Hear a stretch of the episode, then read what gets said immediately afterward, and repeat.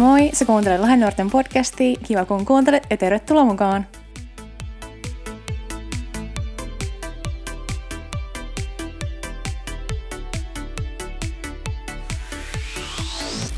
Moi! Nyt olisi taas podcastin aika ja mä oon Mirka ja mulla onkin tänään täällä aivan iki-ihana meidän Riikka Miettinen. Moi kaikille! Haluaisitko Riikka vähän kertoa itsestäsi tähän alkuun? Kuka sä oot? Okei, no mä oon Riikka ja mä oon lapsi- ja nuorisotyön ohjaajana tuolla seurakunnalla ja sit mä oon lisäksi kahden teinin äiti ja yhden miehen vaimo. Yes. Tota, meillä onkin tänään ensimmäinen osa meidän uutta sarjaa, podcast-sarjaa, ja se on, sarjan nimi on Uskon askeleet. Ja no, ensimmäinen uskon askelhan yleensä on se uskon tulo.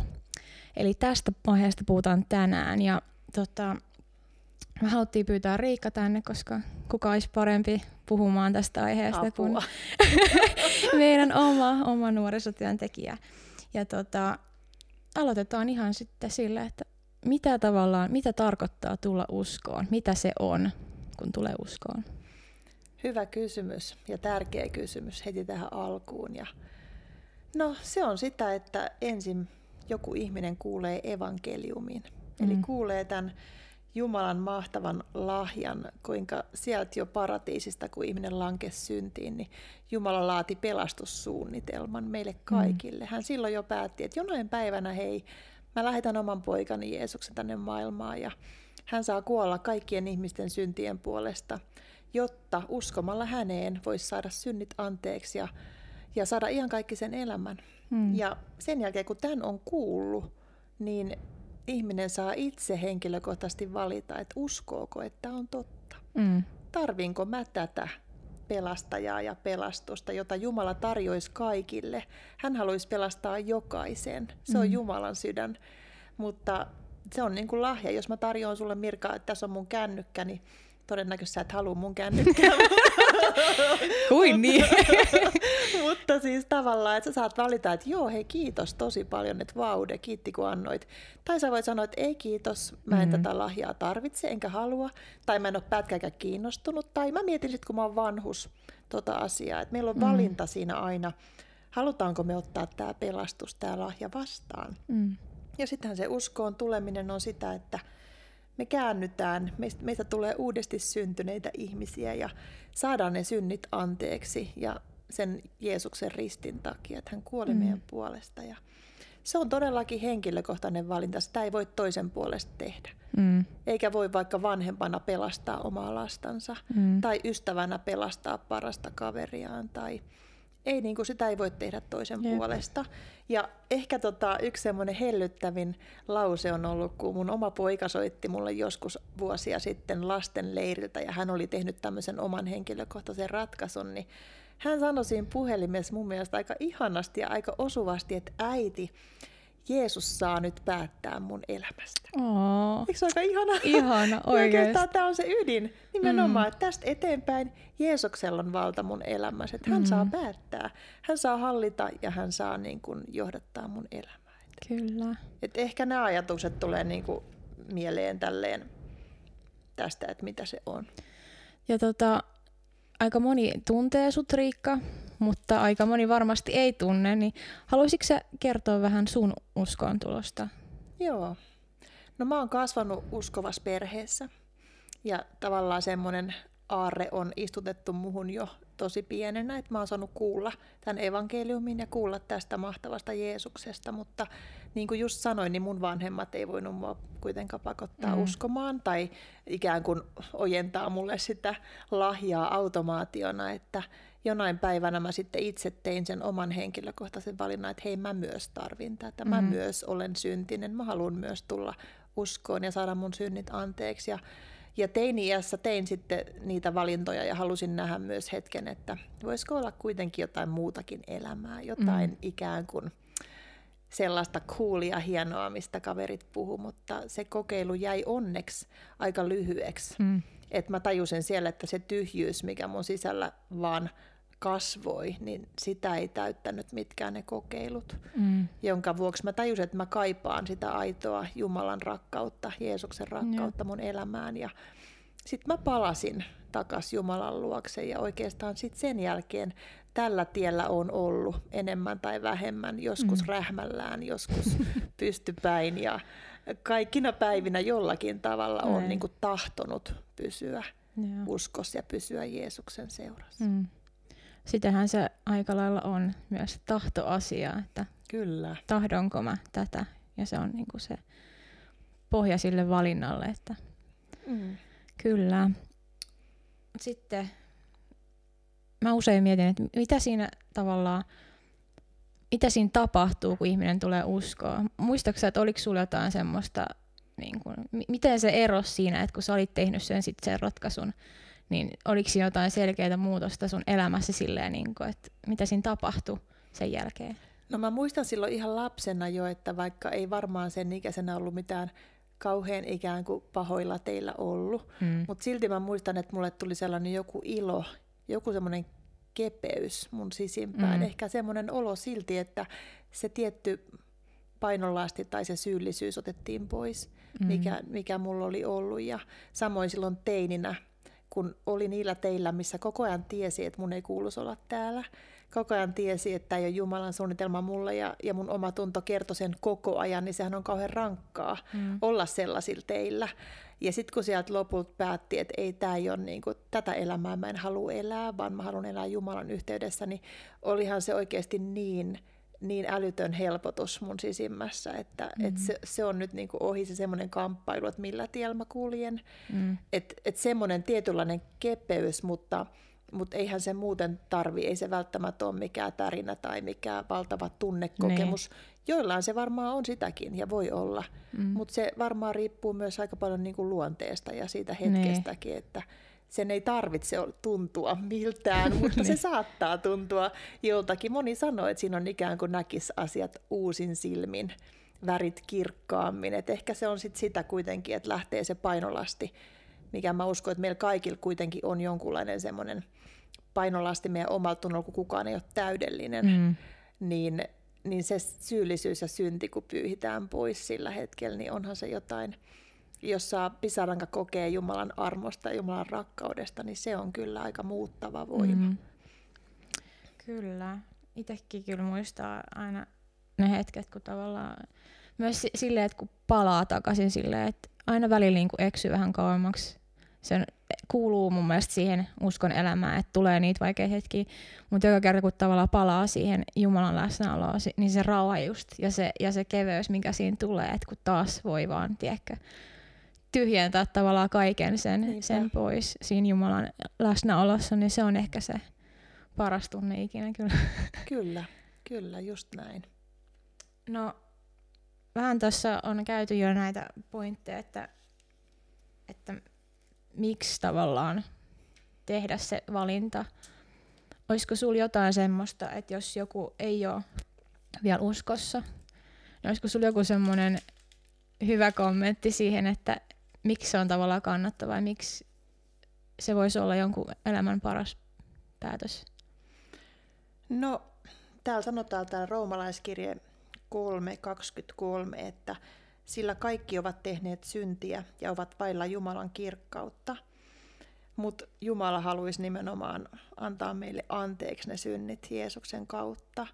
Että tämä syntisyys ja tämä syyllisyys kuitenkin painaa meitä ja me ei voida itse pelastaa itseämme. Mm. Se on täysin mahdotonta. Me tarvitaan pelastajaa, eli Jeesusta. Mm.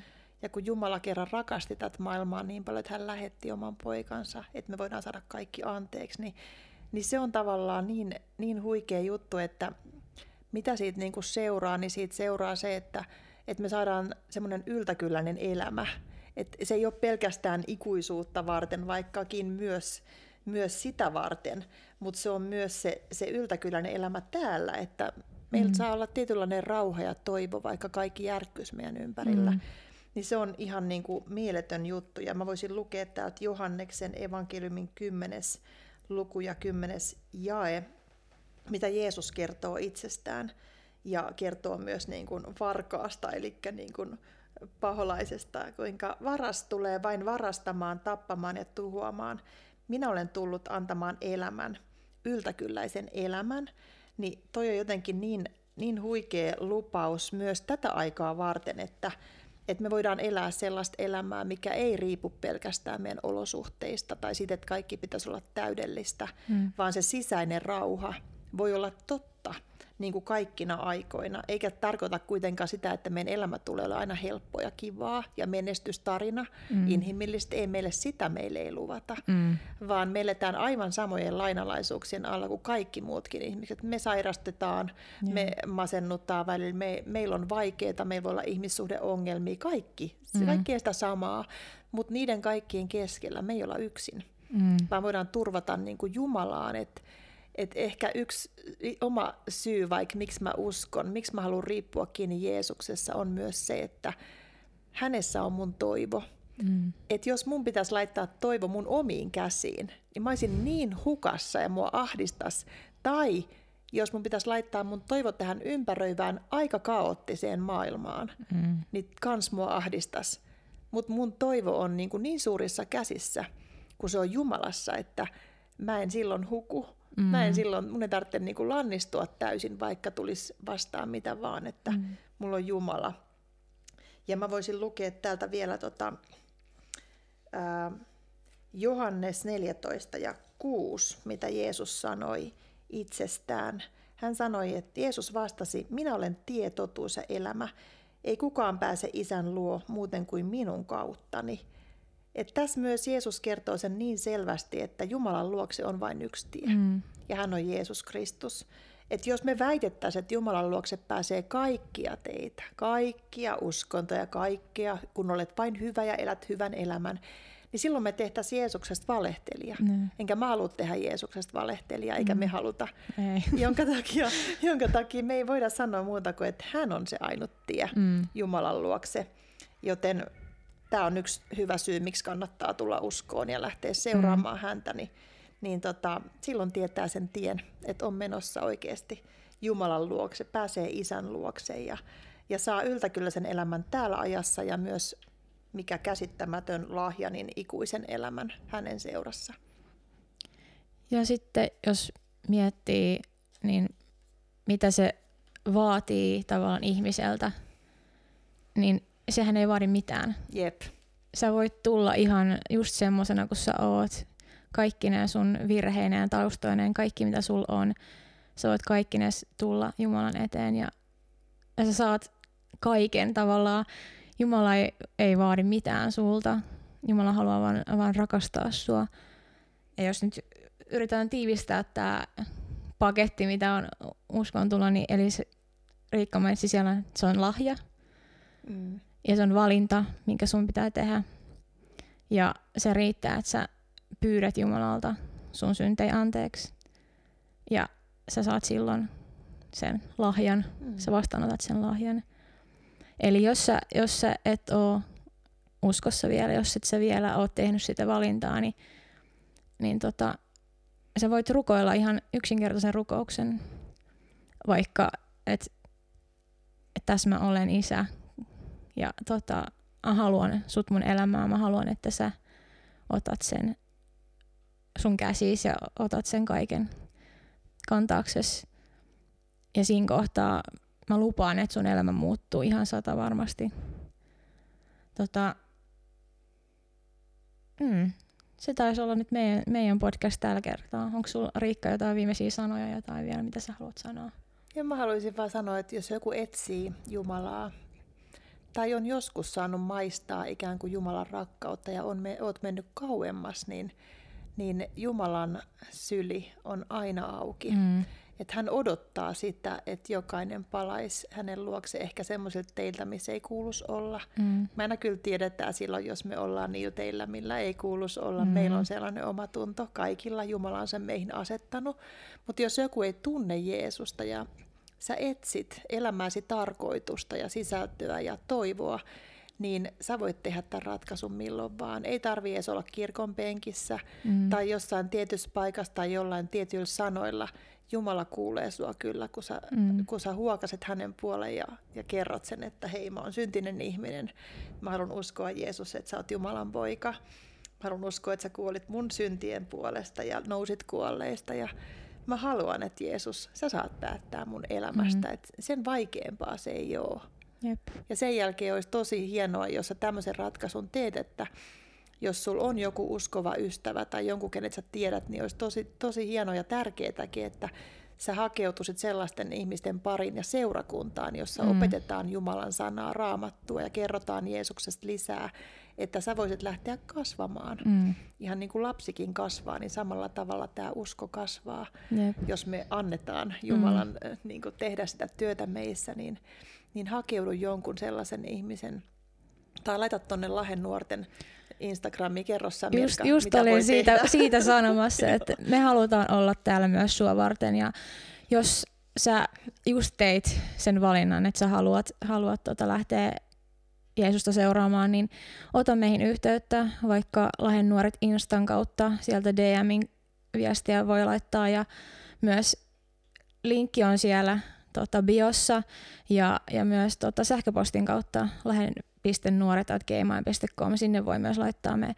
halutaan vastata sun kaikkiin kysymyksiin ja, ja tota, kohdata sua myös sitä kautta, vaikka onkin korona-aika, niin ollaan yhteydessä toinen toisiimme ja sen pitämättä puheitta. Kiitos Riikka tästä. Kiitos, Kiitos Mirka, oli ihana olla.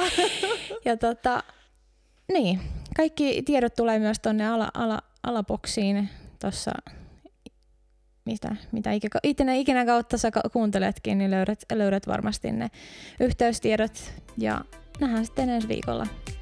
Moi! Moi moi! Kiitos, että sä kuuntelit Lahen Nuoret podcastia.